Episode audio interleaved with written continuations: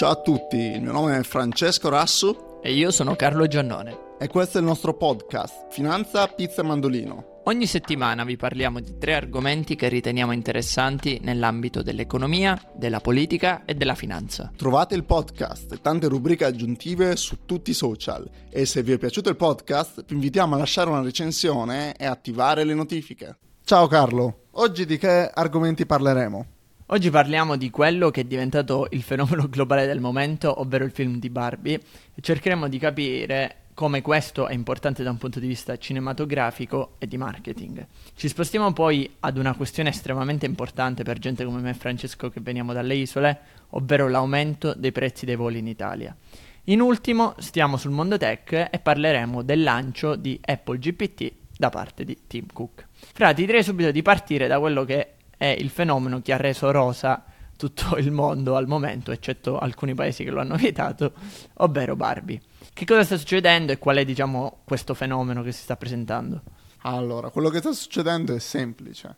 Mattel, eh, l'azienda di giocattoli che possiede il marchio di Barbie, ha deciso di lanciare un, un film su grande scala. Infatti abbiamo come attrici per Barbie Margaret Robbie e per Ken Ryan Gosling per cercare di ri- rivitalizzare le fortune eh, del brand di giocattoli. E diciamo che comunque Barbie, malgrado una crisi di mezza età un decennio fa, rimane una potente icona eh, che ha, super- ha saputo superare tanti rivali.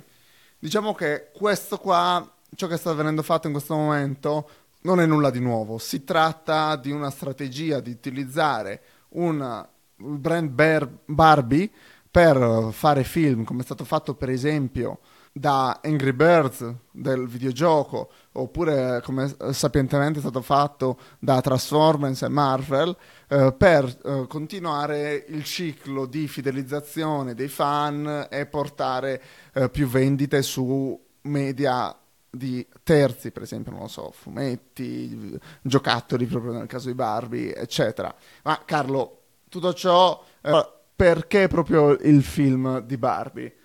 Sì, diciamo che è molto interessante l'articolo che leggevo sul Financial Times recentemente che sottolineava la crisi di Mattel. Mattel era il produttore principale di giocattoli al mondo, ha perso il suo primato se non sbaglio uno o due anni fa e ovviamente versa in condizioni non rose dal momento che eh, comunque i giocattoli ormai vengono venduti meno perché i bambini si sono spostati sul mondo del gaming.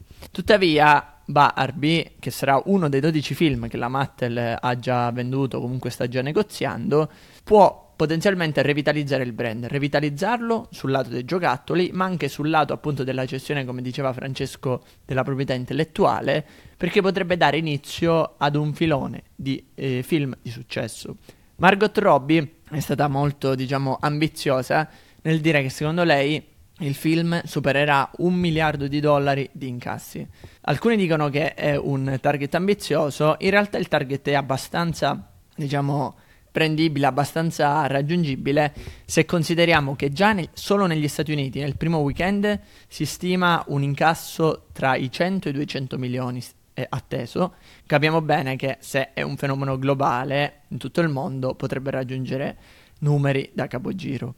Ed è anche curioso come Barbie si sia fatto pubblicità non, a, non, solo attraverso il film stesso, ma anche attraverso Oppenheimer. Perché tutti parlano di questo binomio, il Barbieheimer eh, fenomeno, cioè tutte le persone che vogliono andare a vedere questi due film al cinema. Quindi eh, io ho visto Oppenheimer, andrò a vedere Barbie perché a questo punto sono curioso, e sicuramente, diciamo, è una di quelle cose che potrebbe da un lato rivitalizzare la Mattel, ma potrebbe fra da un lato creare un sacco di polemiche, io già le vedo, tutte le polemiche comunque nel mondo femminista, nel mondo dei diritti, tu che ne pensi, cosa, cosa può succedere? Ha detto che Mattel pro- stessa con questo film di Barbie eh, va ad attaccare esattamente questi temi. Eh, infatti, eh, proprio nel film eh, abbiamo il mondo di Barbie, un mondo puramente matriarcale, eh, e Barbie, senza fare troppi spoiler, eh, deve andare eh, nel mondo reale eh, per cercare di risolvere, per esempio, i suoi piedi fatti esattamente perfetti per indossare eh, le scarpe col tacco non sono più in grado di fare ciò e quindi per risolvere questi problemi decide di avventurarsi nel mondo eh, reale con Ken, ovvero Ryan Gosling. E in tutto ciò Ken scopre una cosa bellissima, ovvero il patriarcato.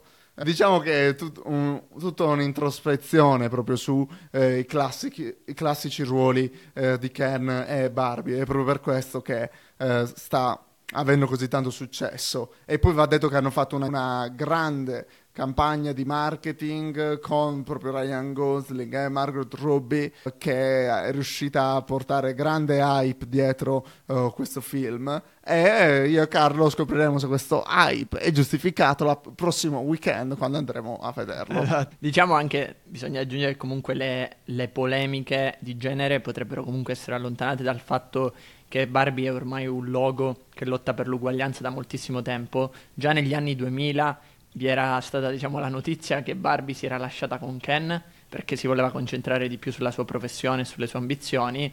E eh, è famosa diciamo, nella mia mente la eh, puntata dei Simpson in cui appunto la creatrice di Barbie apre a nuovi ruoli per Barbie, Barbie astronauta, Barbie avvocato, Barbie dottoressa, quindi capiamo comunque come il mondo abbia per fortuna fatto passi da giganti rispetto a quella che era la Barbie degli anni 80-90. Non l'importante, è che non da... ci sia, l'importante è che non ci sia Barbie consulente, poi. Certo. L'importante, l'importante il problema è che però non abbiamo fatto passi da giganti in qualcosa che ha impoverito per ben 5 anni me e Francesco quando eravamo all'università, ovvero il caro dei voli in Italia tanti di voi che stanno ascoltando questo podcast escono pazzi ogni volta che c'è Natale, ogni volta che c'è l'estate, quando pensano che per andare da Milano alla Sicilia servono 400-500 euro di biglietti, lo stesso che ti serve per andare a New York o per andare a Tokyo, paradossalmente.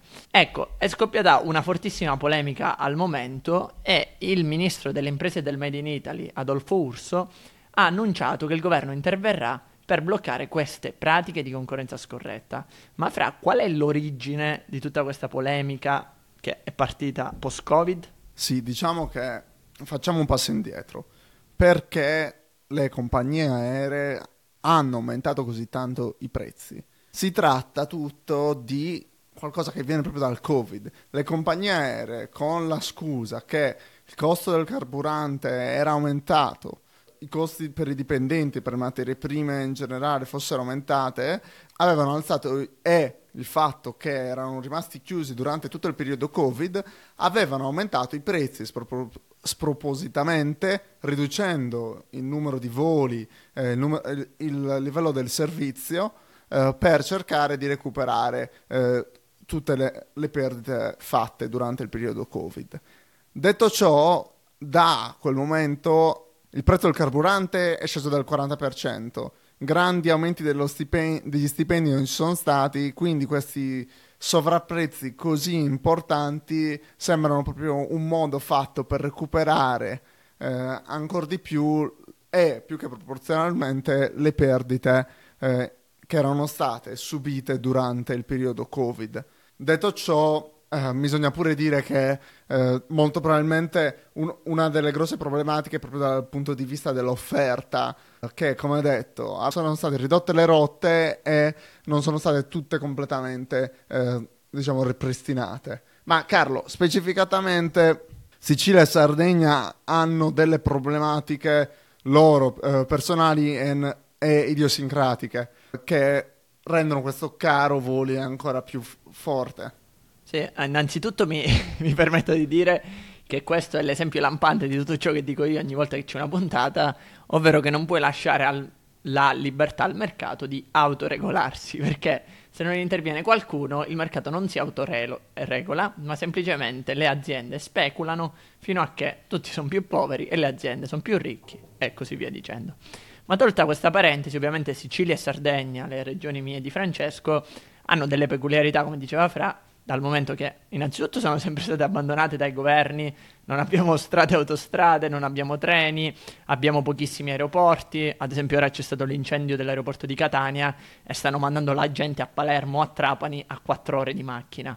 Ma in aggiunta a quello, comunque c'è un problema di fondo, ovvero l'assenza di infrastrutture di, uh, quali treni, ovviamente dà ampio spazio alle compagnie aeree di aumentare i prezzi, perché se tu sei un siciliano o vieni dalla Sardegna e te ne vuoi andare a Milano, non ci puoi andare con il treno come faresti invece da Napoli o da Roma, devi andarci solo e unicamente con l'aereo. Quindi che cosa si viene a creare? Una situazione di oligopolio in cui qualsiasi prezzo che tu detti diventa il prezzo che il consumatore andrà a pagare. Questa è una controversia importantissima, le associazioni dei consumatori è da anni che denunciano il problema, ogni anno i governi promettono qualcosa, ora io però mi sento di dire che questa volta sono abbastanza confidente, perché avendo comunque uno dei governi più populisti da tanto tempo, immagino che vedano questa cosa come un, un facile contentino per la popolazione, quindi a mio parere potrebbero ottenere qualcosa non so di che natura, ma spero tantissimo per eh, i 10-15 milioni e passa di siciliani e sardi che qualcosa venga finalmente fatto. Oddio, non saprei 10-15 milioni. Secondo me saranno... Scusa, quanti abitanti sono in Sicilia? Tipo 10? 10, sì. Allora sono 11 e mezzo. Eh, per... 15 milioni. Eh, però, detto ciò, secondo me una cosa che potrebbero fare, soprattutto che è stato fatto in Sardegna, che mi sembra pazzesco che non ci sia in Sicilia, eh, sono i voli col prezzo calmerato, come succede in Sardegna per i residenti.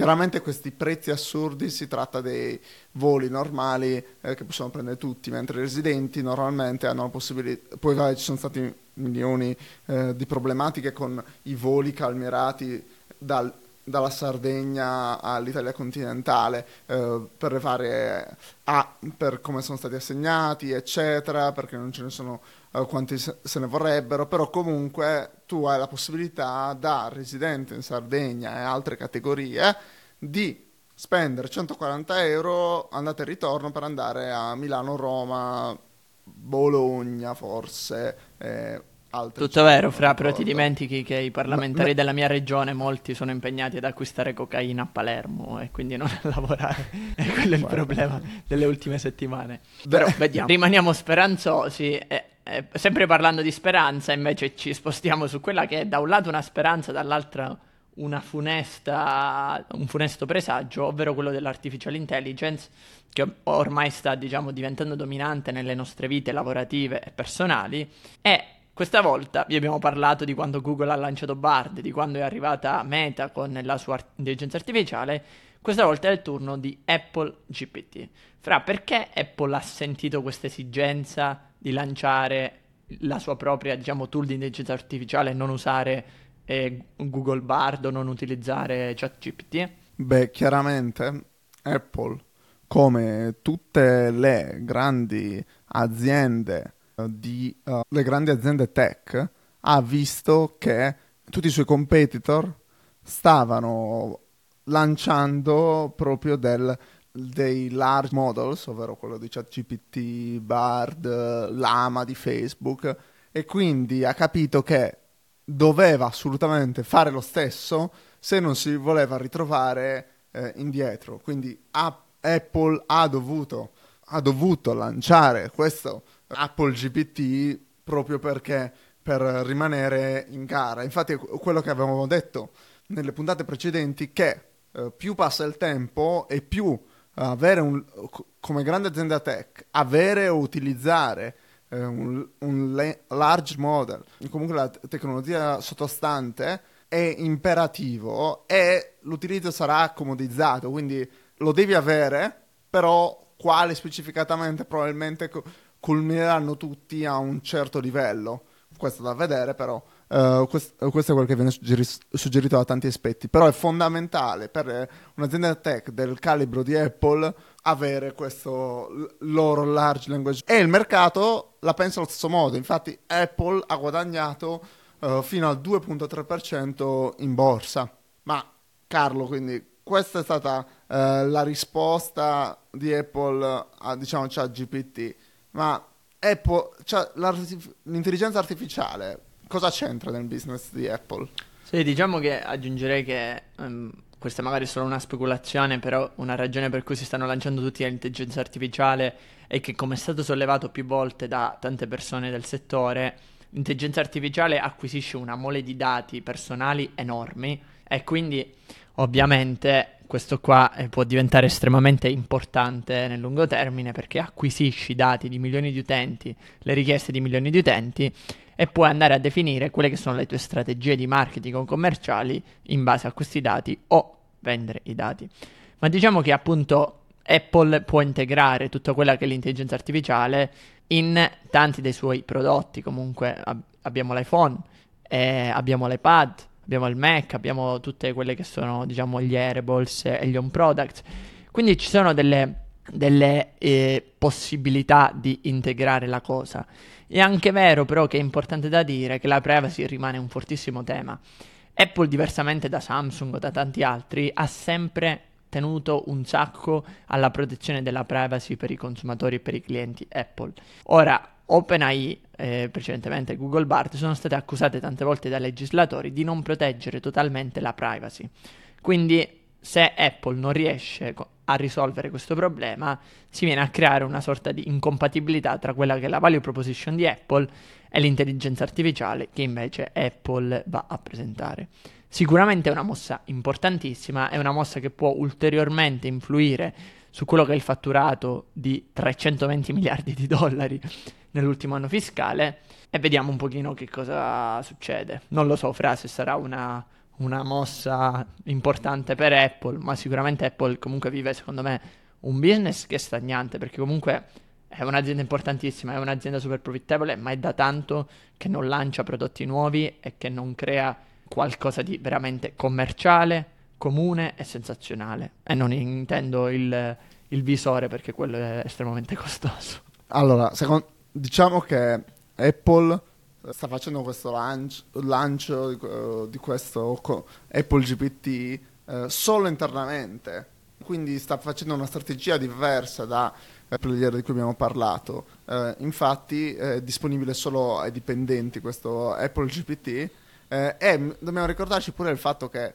eh, Apple ha avuto un, un software che utilizza l'intelligenza artificiale da sempre, ovvero Siri, ma proprio Siri non c'è stato uno sviluppo così veloce proprio perché, è, almeno così dice Apple, uh, si è sempre cercato di dare più attenzione alla privacy eh, e in generale quindi forse utilizzando meno eh, i dati degli utenti per eh, fare il, il, training di questi modelli, chi lo sa. Eh, però comunque mh, dobbiamo sempre ricordarci come eh, tutte queste aziende, o pensiamo pure ad Amazon con Alexa, hanno avuto tutte iniziative di intelligenza artificiale, ma sembra proprio che OpenAI è apparsa dal nulla e abbia fatto un balzo davanti ai propri competitors. Eh, quindi questo ha fatto spaventare, diciamo, o, o almeno ha fatto suonare de, eh, dei campanelli di allarme eh, in le grandi aziende tech che dobbiamo rispondere in qualche modo a OpenAI oppure ci ritroveremo indietro. Uh, e quindi è per questo che proprio adesso stanno spendendo uh, miliardi per fare catch up. Okay. Bene Carlo, e con questo ci sentiamo al prossimo episodio. Un saluto a tutti e se avete dei commenti, eh, se vi è piaciuto l'episodio di questa settimana, lasciate una recensione e fateci sapere cosa volete vedere nei prossimi episodi. Grazie a tutti.